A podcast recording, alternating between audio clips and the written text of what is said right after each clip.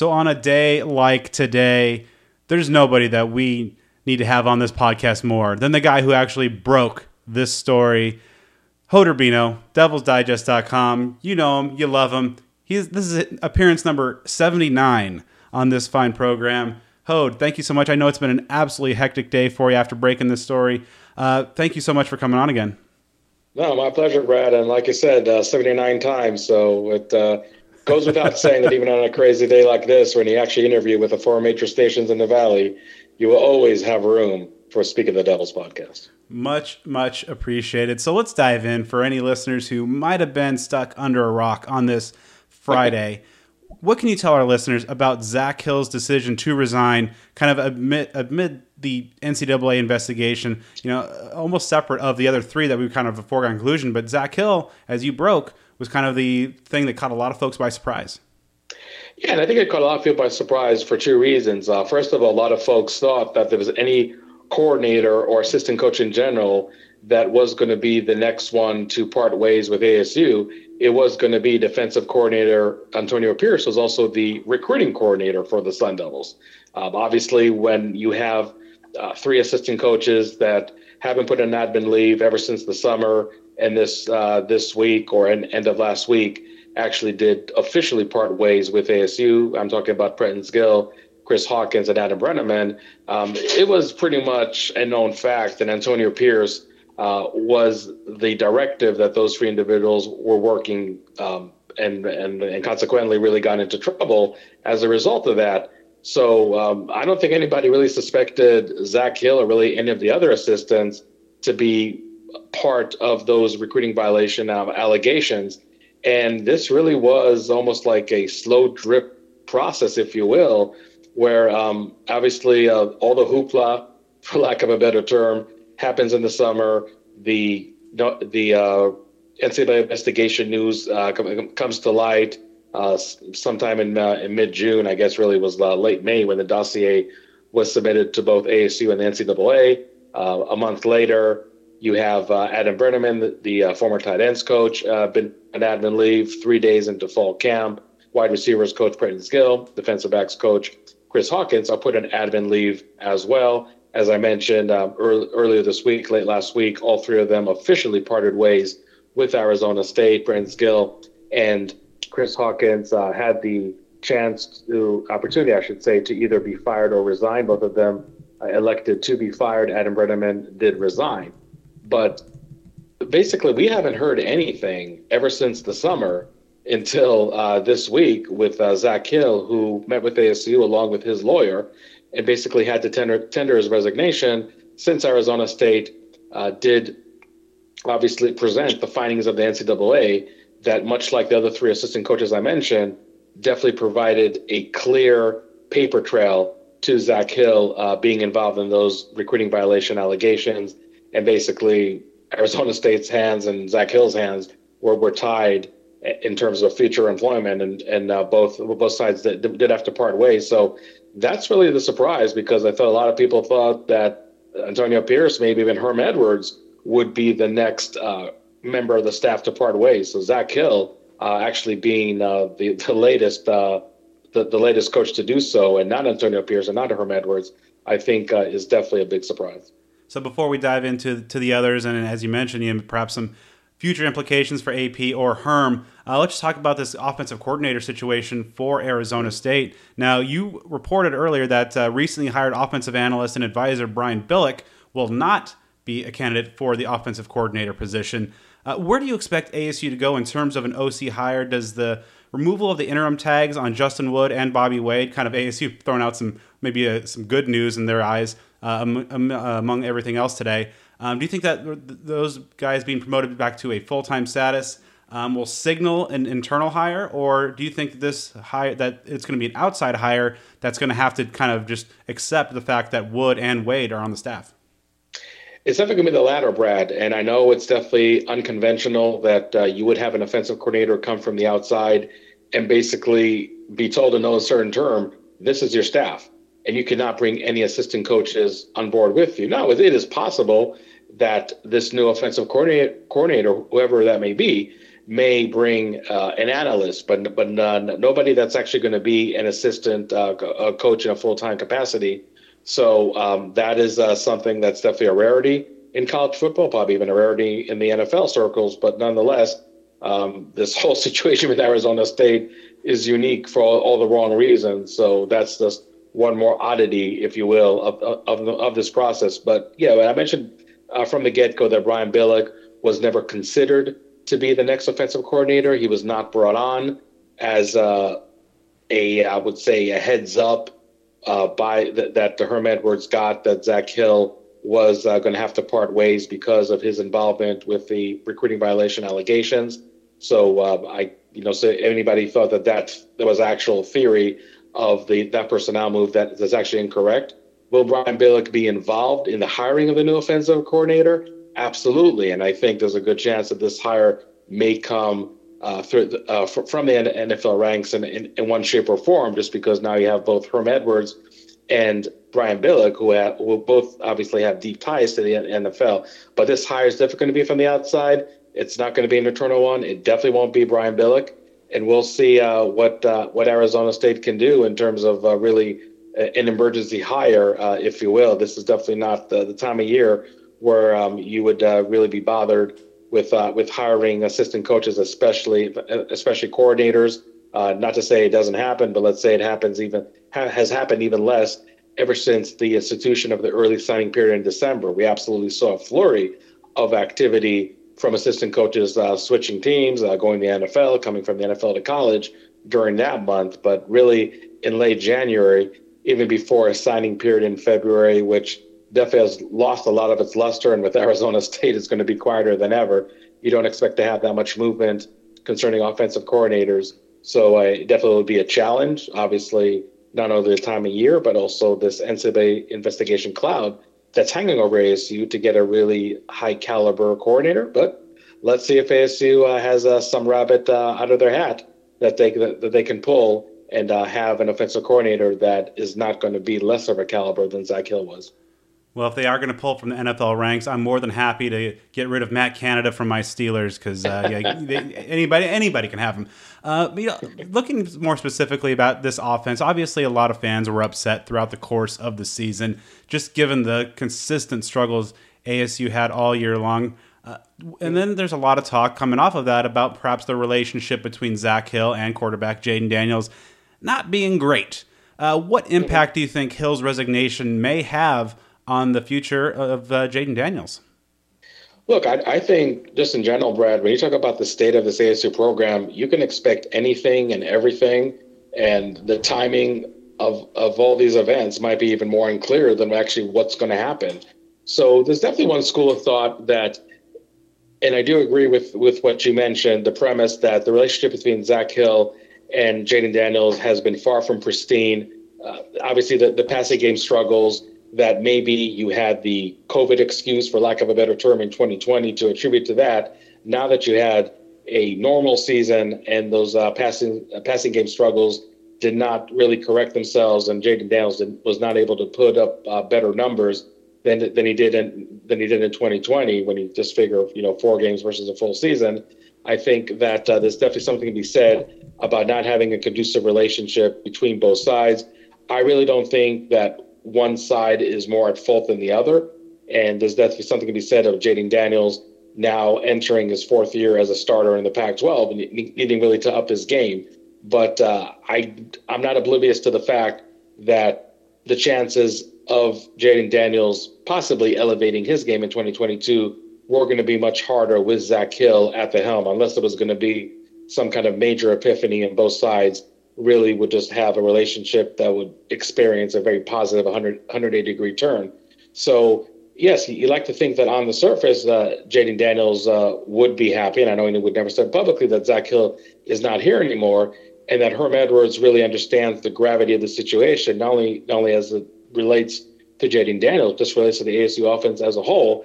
And he would make sure that he in in hopes that he would really, I guess, land more of a bullseye in terms of a personality comp- compatibility, a scheme compatibility between uh, Jayden Daniels and the new offensive coordinator. So you can definitely look at that aspect. But on the other hand, look, I don't think anybody would blame Jayden Daniels if he's having second thoughts right now about the whole future um, of the program. I mean, here he is uh, for the last month and a half, kind of conditioning himself like, okay, I'm, I'm going to have the same offensive coordinator as Zach Hill in 2022. Some way, somehow, I'm going to have to make it work. And now, when you have a new offensive coordinator that might come totally, totally out of left field, uh, being being that's an outside hire, but now you just have all the whispers of what's going to be the future of Antonio Pierce, what's going to be the future of Herm Edwards. Are one of them or both of them actually going to be on the sidelines when the 2022 season kicks off? And with Jayden Daniels, the clock is kind of ticking in terms of the transfer portal because uh, even as a graduate student, it still would behoove him to actually lead, enter the transfer portal if he wished to do so, and I'll stress that.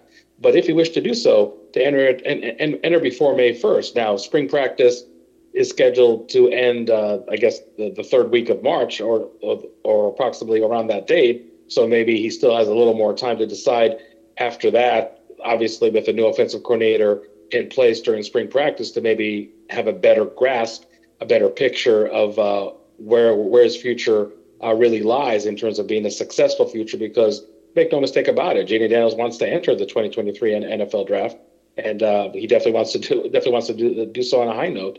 So uh, it's going to be really interesting to see uh, what Jayden Daniels is going to decide. I'm not inclined to believe that he has an itch right now to leave Arizona State, but a lot of it is going to depend. And I know this is stating the obvious who the who the new offensive coordinator is going to be and how is spring practice going to go for both sides? Is it really going to be more of a synergy, more of a more of a conducive for success relationship between Jayden Daniels and the offensive coordinator, or is it really going to be, at least in Daniels' mind, uh, more of the same? And you might you, you, you might as well cut loose because even if somebody like Daniels enters the portal at a very late stage of the cycle, if you will, uh, I think there's still a, a good chance, if not a very good chance, that not only not only get, does he get picked up by an FBS team, but he'll get picked up by a Power Five program.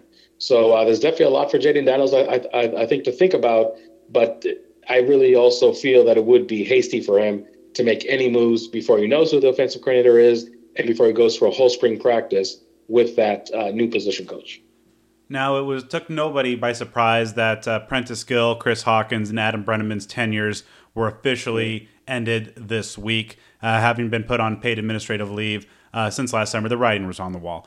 But as mentioned a little bit earlier, uh, you know ASU has already been uh, active in trying to fill those roles. Uh, Aaron Fletcher out of Mizzou was uh, hired recently to take over the defensive backs, and then Justin Wood and Bobby Wade had the interim tags removed. Uh, were those latter two moves of, of Wood and Wade, do you feel made more out of convenience and just trying to maybe maintain a sense of continuity? Or do you feel that their performance this past season in those interim roles warranted it? Well, I mean, that's uh, an interesting question. And I think there's maybe somewhat of a combination of both. Uh, I mean, sure, it's a hiring of convenience. And Arizona State, if they felt that maybe they had an offensive coordinator on staff that uh, that could fill the shoes of Zach Hill, I, I think I think they also would go that direction because it's no secret that when you have an NCAA investigation cloud hanging over your head, it is really really hard to land quality assistants. And in that regard, I absolutely agree that elevating Wood and Wade to full time status and and really getting that interim tag removed uh, definitely definitely made a lot of sense. And I would say it really was commendable that I think ASU made quite the hire with with Fletcher as, as a defensive backs coach. You know, coming coming from an SEC program, and uh, he's uh, somebody that really sought out uh, ASU, and that's how the connection started uh, be, between uh, both parties. And I'm really curious to see how well he does in spring practice and, and, and beyond. In terms of just having success in 2021 that would lead ASU to retain both Wood and Wade, look, I don't think I would be too harsh saying that the passing game uh, was was below average. Some would even say way below average. So I don't know if anybody can come here and say that Bobby Wade did a great job as a, as a wide receivers coach. Is it unfair and really harsh to talk about an individual that assumed the wide receivers coach three days into fall camp? I mean, didn't have the luxury to have a month before fall camp to prepare for it. Yeah, absolutely. I think there's definitely definitely some validity to that. Um, I feel that Herm Edwards and maybe some other key members of the staff believe that Bobby Wade did the best he could under very adverse circumstances. And now that he's going to have a full normal season with the wide receivers, maybe this group can really elevate its game. And it's a group that was still somewhat young in, in, in, in 2021. I wouldn't say totally wet behind the ears, but not a seasoned group. And there's really no more excuses, I think, for this unit in 2022 not to perform at a at a higher level. I mean, sure, that is also dependent on Jayden Daniels upping his game. Obviously, first and foremost, depends on the new offensive coordinator and how what kind of scheme he tries to employ, how he meshes personally uh, with with, with, with uh, the quarterback and, and the wide receivers. Because I heard that also the relationship that was somewhat fractured between Daniels and Hill wasn't only regulated to Daniels; that there were there were some fractured relationships in Hill and other members of the offense, uh, namely a, a, lot of the wide receivers. And if you if you want to throw in another key uh, offensive player, you probably can throw in uh, Chip Trayanum. Uh, and the, yeah. the, lack of carries that he got, especially towards the end of the season, I'm sure that was uh, first and foremost a decision by Zach Hill. So now, when you just have a uh, fresh face in there, uh, can really help not only Jayden Daniels but the entire offense, and by default can help can help Bobby Wade. As far as Justin Wood, it's really interesting because Justin Wood actually came as an analyst along along with Zach Hill. And it really was a battle between him and Adam Breneman to replace Donnie Yantis as, as a tight ends coach.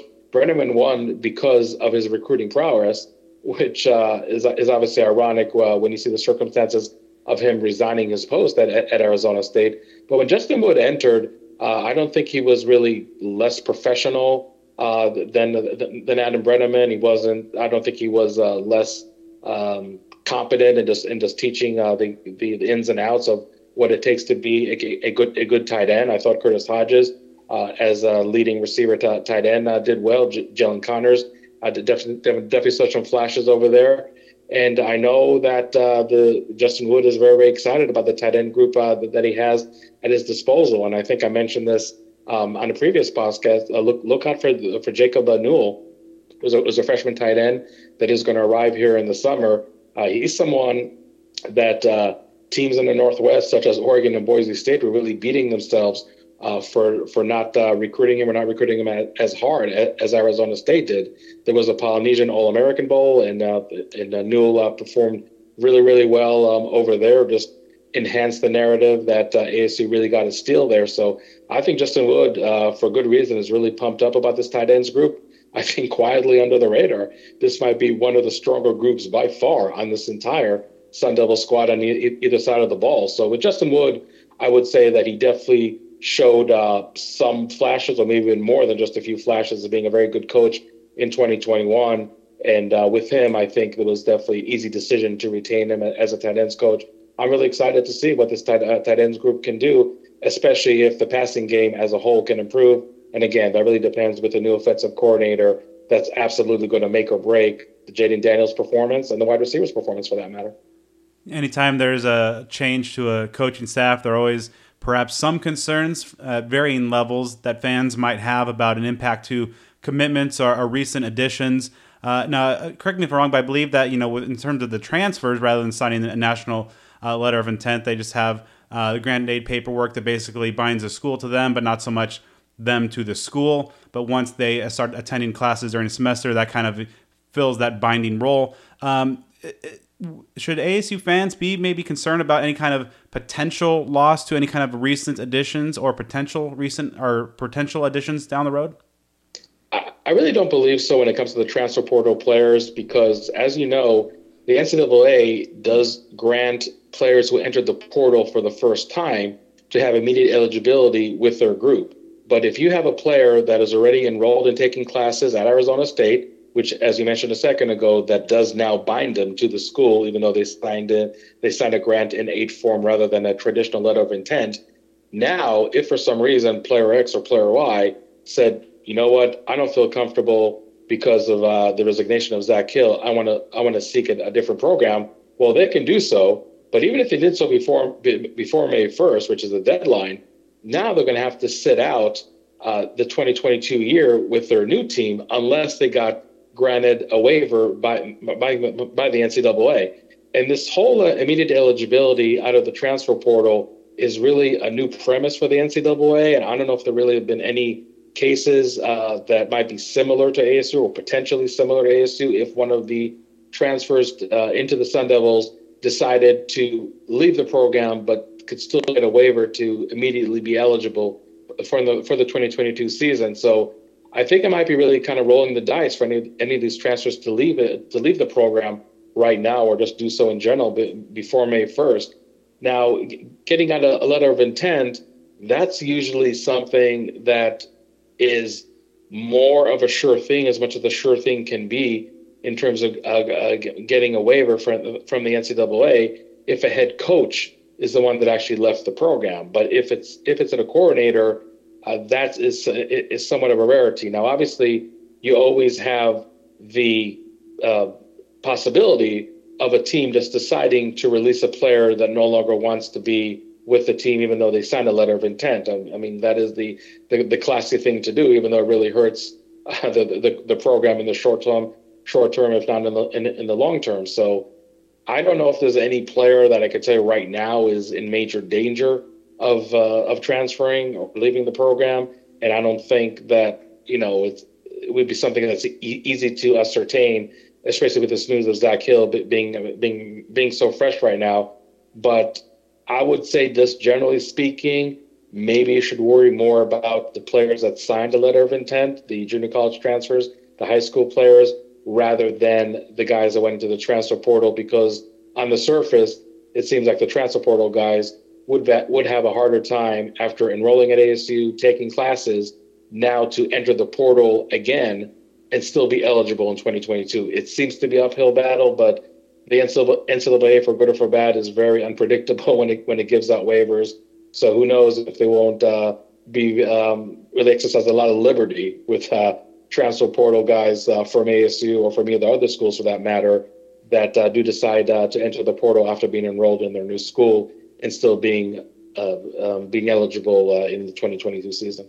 Now, before we end uh, with talking about Herm and AP, another thing that has been kind of popping up here and there during the course of this ongoing saga has been the Twitter feed of Chris Hawkins. Um, you know, for people who maybe like to read into things a little bit and seen some sub tweets there. Uh, most recently, after the after ASU made the hire of Aaron Fletcher official, basically taking Hawkins' spot, he made it, he tweeted out a GIF of Omar of the Wire uh, a scene that basically preceded when he was about to testify and, and kind of maybe flip on some former associates. Um, at this point, now that the official relationship between Hawkins, Gill, and Breneman has been severed, is there any worry or should ASU fans be, and the, and the people within the program certainly, be worried about possible um, testimony, cooperation, corroboration um, from these three now former coaches uh, in the case against Arizona State football? Yeah, absolutely, Brett. I, I, think that everything is really on the table right now. I, I don't think there's there's any aspect of this NCAA investigation that has like any you know absolute uh, certainty uh, in a positive manner for Arizona State, if that makes sense. So for Chris Hawkins, Prentice Gill, Adam Breneman to actually have an interview with the NCAA and, as you mentioned, just testify uh, against some other members of the coaching staff to tell them exactly exactly what happened. I think that's absolutely absolutely on the table. You know, it's only Chris Hawkins knows if he's really uh, planning to fully follow through with that and um, implicate Herm Edwards, implicate Antonio Pierce, implicate any other staff member at, at, at Arizona State. Uh, that, that that remains to be seen. But uh, but I think I think it's absolutely absolutely a possibility. And look, I mean, ultimately those uh, three coaches that were put on admin leave in the summer, they acted under the directive of Antonio Pierce. None of them did anything, you know, 100% uh, keeping Antonio Pierce and or Herm Edwards in the dark. I have, I, I know for a fact that both Edwards and Pierce maybe didn't know each and every recruiting violation allegation that took place, but they knew some of it. And I, I would say even Antonio Pierce probably knew the majority of it. So they, they haven't been kept in the dark.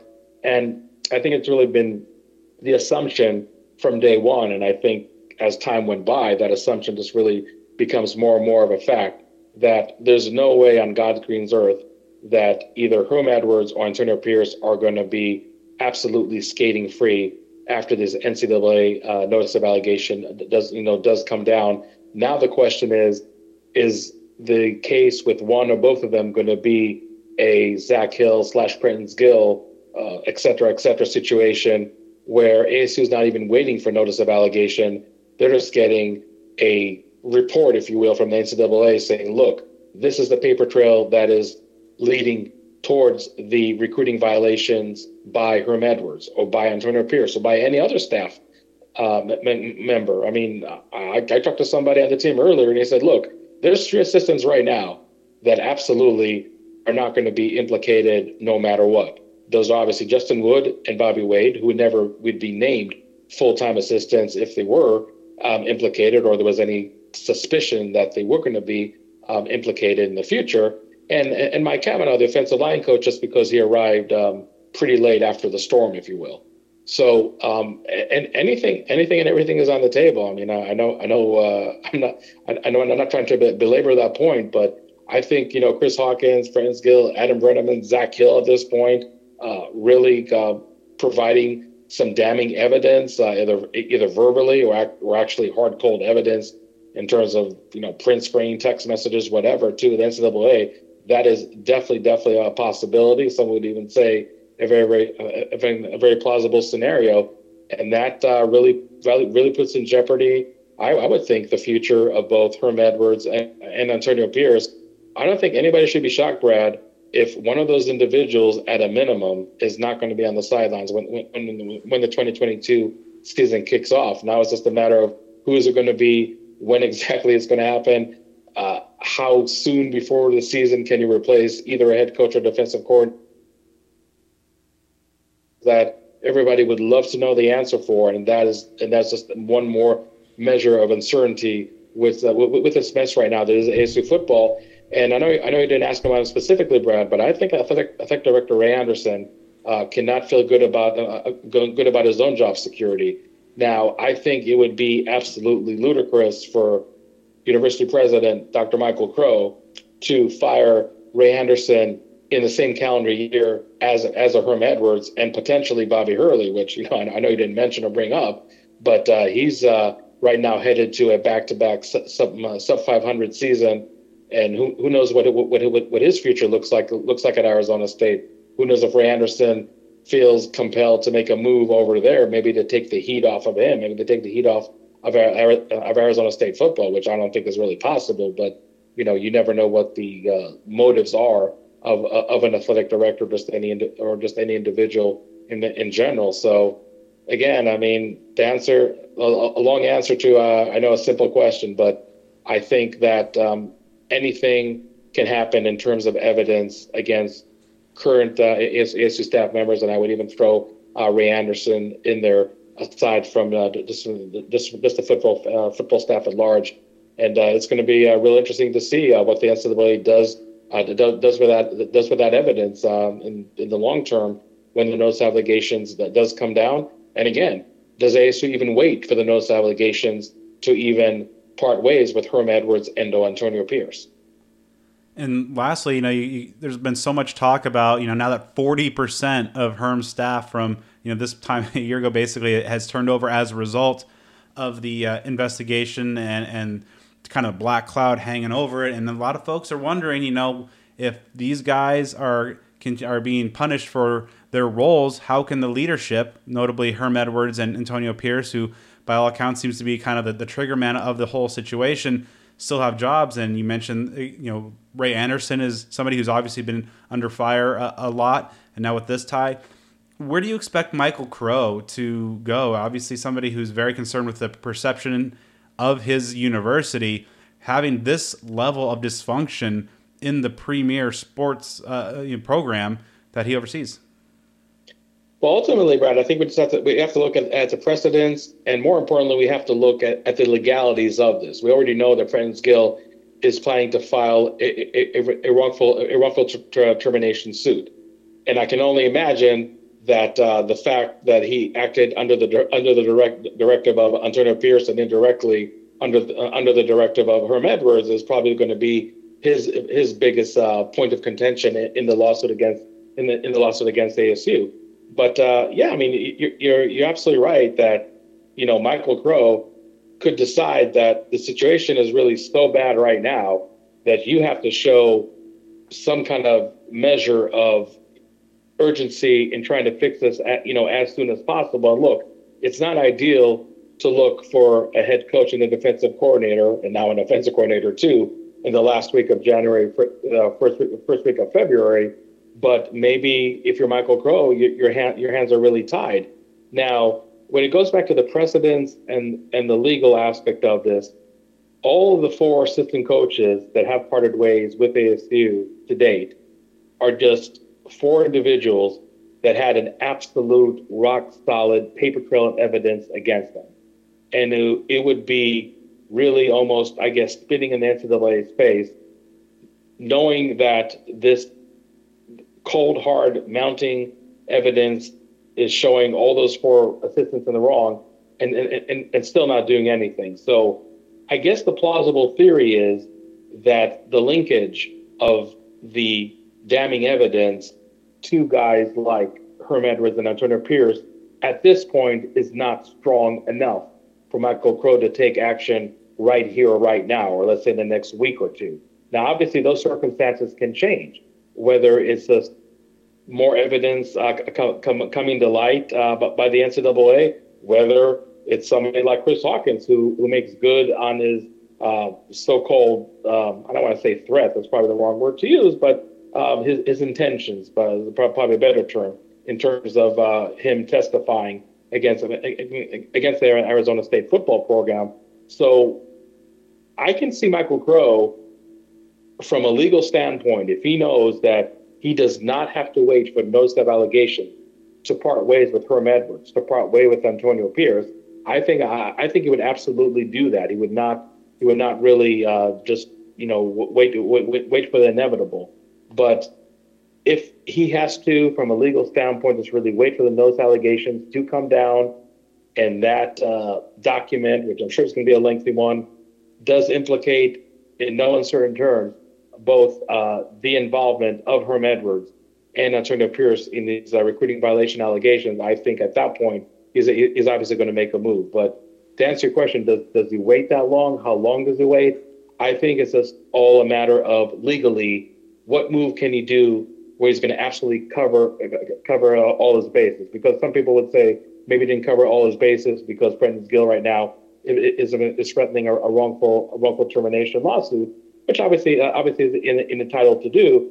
I'd like to think that the ASU uh, group group of, group of, uh, of general counsels definitely did their homework and definitely showed Michael Crow and Ray Anderson, for that matter, probably that there is so much evidence against somebody like Prentice Gill, or, or or so much evidence that is against the other three other assistants that was absolutely prudent to to, to part ways with, with those with, with, those individuals. So again, if uh, legally uh, Michael Crow is going to have the ammunition to pull the trigger, then yes, I think uh, I think he will do so. But the timing of that is uh, is is really really up in the air. And again, do you wait for the no- notice of allegations, which you would hope by the end of the summer would, would come to light, uh, or or do you really, really take action before that if legally you, you can be covered? To me, that's really the crux uh, of that whole um, answer to the question: Are we going to see Herm Edwards and or Antonio Pierce on the sidelines when the 2022 season kicks off? It's called Always Something University for a reason, folks. It's never dull in Tempe. A lot of things are going on right now. A lot of things are going to go on in the coming days, weeks, and months, and there's really no better place to keep abreast of all the breaking news than in the huddle on devilsdigest.com. Hod does and his staff does an incredible job of getting the inside scoop on all this stuff and what might be coming down the pike.